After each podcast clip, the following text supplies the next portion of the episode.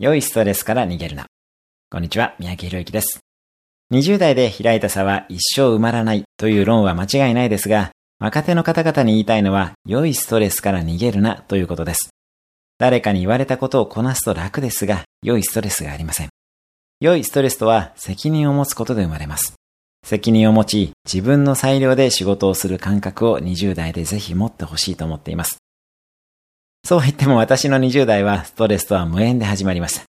部活でインターハイに出ていた高校時代から逆に触れたぬるい大学生活でした。楽しかったですが、このままでは高校時代のような嬉し泣きはないと思って、こんな私でも鍛えてくれそうな中国へ留学しました。帰国後にベネッセコーポレーションに就職。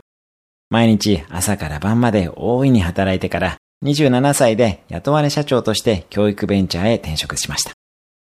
私が社長になってから経営が悪化をしましたが、1年半会社に住み込んで V 字回復までやり抜きました。当時ストレスはかかりましたが、自分から飛び込んだ環境でしたし、いざとなったらタイとか発展途上国に高飛びしてやると思って、オフィスにパスポートを置いたりしていました。20代で飛び込む勇気とやり抜く意志を培わせていただけたことが、30代での大学院留学や起業、そして海外移住や海外企業などにつながっていったと思っています。今も20代から60代の方々までコーチングをしていますが、できる限り若いうちに良いストレスを味わうことをお勧めしています。